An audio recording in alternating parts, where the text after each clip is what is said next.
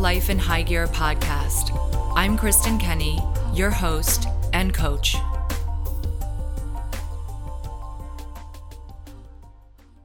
Welcome to the Life in High Gear podcast. This is already episode eight, and I can't believe it. I am super excited. Your comments, your feedback, they're so cool. Thank you so much for all of it. I want to make sure to mention a few things in the beginning of today's podcast. If you're digging the podcast, you can support the podcast by going to the show notes, which you'll see if you're in iTunes or wherever you're listening to the show. You'll see that there's a link to Patreon. Patreon is a great site for creators like me, and you'll be able to click there and support this podcast, which you totally should because it's helping you. And another thing is that if you have any questions, if you have information or questions about what you'd like covered, please send them to me. My email is in the show notes. People email me all the time, and why should you not? You should do it. So go ahead and do that. And now let's get into this episode. But before we do, let's take a big exhale out. So find the next exhale that happens for you. And then find the pause. And the pause that happens between the exhale and the next inhale. Find the entrance to your nose, the nostrils, and take a deep breath in. And now, just with that breath, we have started with tonight's theme. Today, tonight, this morning, middle of the night, wherever you're listening to this, the theme is autonomy. The theme is autonomy and agency. And I'm here to double down on the things that we've been working on since episode one. You have agency, you have authority over your life. This is something that almost all of you have asked me to talk with you about. So let's get deep into it.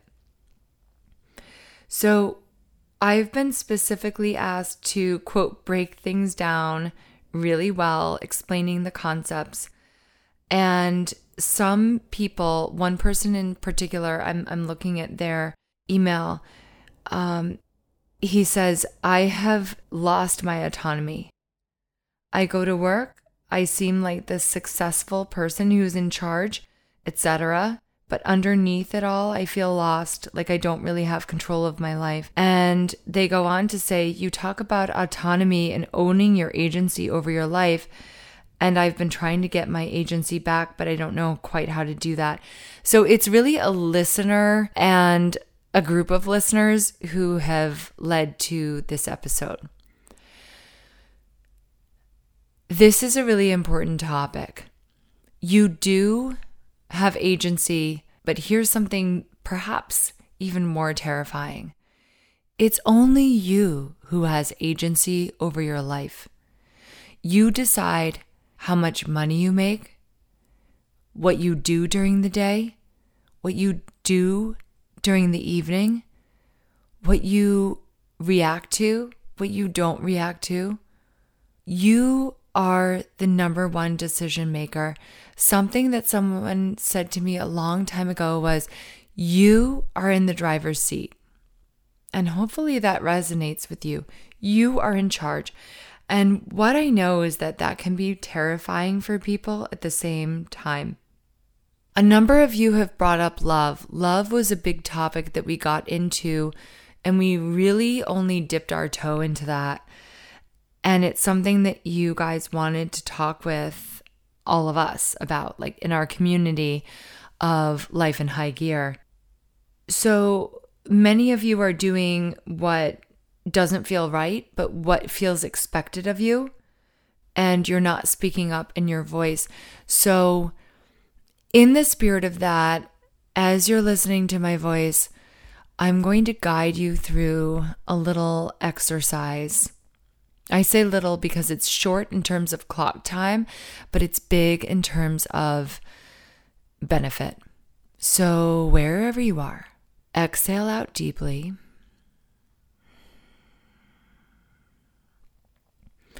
And draw your face up. So, whether you're facing a ceiling or the sky or something similar, you're going to bring your face up what you're doing now is you're surrendering your face up and opening the space of your throat.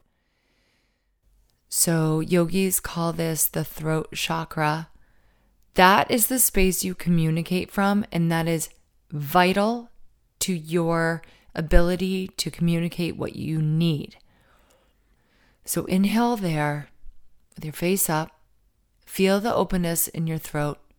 It's unusual. You probably won't hear this anywhere else. And then exhale and bring your face back down and center your face. And now I'd like to help you. And I'd like to help you in terms of what it is that you need to have agency over. You have agency and autonomy over your life. The great writer, Alexander Solzhenitsyn, and I'll give you a link to some of his works in the show notes. He wrote, If we do not wish to be ruled by a coercive authority, then each of us must rein himself in. A stable society is achieved not by balancing opposing forces, but by conscious self limitation, by the principle that we are always duty bound to defer to the sense of moral justice. Those last few words are the sense of moral justice. Let's go back to, and if you have not listened to episode one, definitely go back to that. A sense of moral justice. Wow, that sounds like a lot. Yeah, a sense of moral justice you have that. Please resist the temptation to be drawn in by that. Instead, you have a sense of who you are. And if you have lost touch with that, that's only human. If you have a picture of yourself as a child, I almost insist that you go and find that photo. Probably is not on your phone or anywhere nearby. Go and find that photo of you at a time when you felt the most yourself, not recently, when you were a child, and speak to that child and know that you have agency over yourself. Now, it's a little late in the podcast to get into this, but if you've made it so far, let me give you the tips for how you own your day, your hour, your minute, your week, your month. We've talked about this a little before, so if this is repetitive, that's cool. Open up a fresh notebook, even if it's a fresh page, and you're going to write down the things that you have to do that day. You start by writing down the things that you have to do that day for work, make them very limited. If it's a lined notebook, save it for three lines, four lines at the most. Exhale out with me. And now we go to the next portion of the notebook, next set of lines. Go to the things that you have that are self care. Now, for me, this is a big thing for me to confess to you. I do things like I'll write down the number of glasses of water I have to drink that day, the cups of tea that I drink that day, the meditation I do that day, and other things that are self care. So, examples from other people for self care are not maybe for you, it's um, listening to music or talking with a friend. Some people really like getting a manicure, regardless of your gender. People really like that, or getting a massage.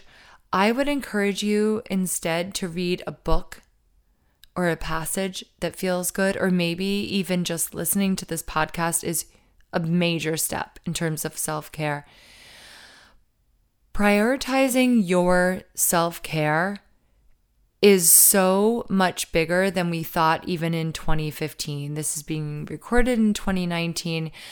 Years ago, we didn't realize how important this is. Small steps are very important.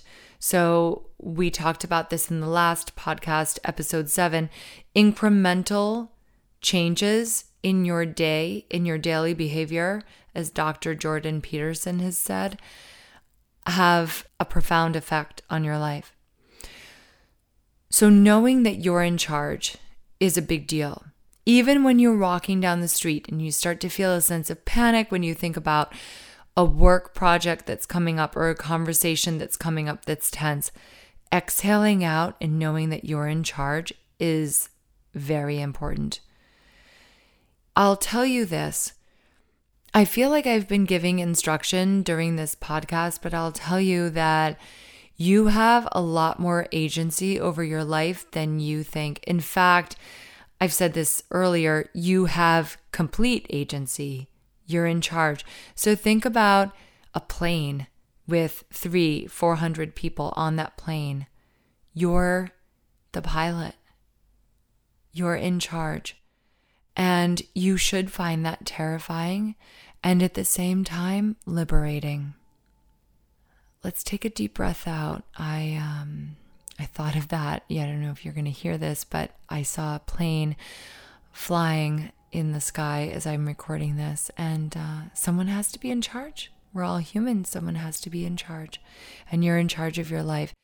Notice the exhale out. Notice the nostrils as you bring the prana, the life force, in, and bring that breath in. And as you do, notice that you are in charge. If your practice is to write down the things that you're going to do short term, meaning that day, that week, that month, that are nourishing, healthy, do that. I am going to tell you that it is hugely liberating to say no. As I tell my own children and my clients, no is a full sentence. No is it. You can say no. I'll, I'll give you an example from my own life today. A dear, sweet friend reached out to me. Uh, by the way, I hate that phrase reached out. A dear friend wrote to me and said, I'm going to send you a podcast of someone who I've been listening to, and I think it would really be something you would enjoy. It's about men and male toxicity. And I, I said, you know what? I can't do it. Please do not send that to me. I'll reach out to you. And I, I did not use that phrase, but you can say no.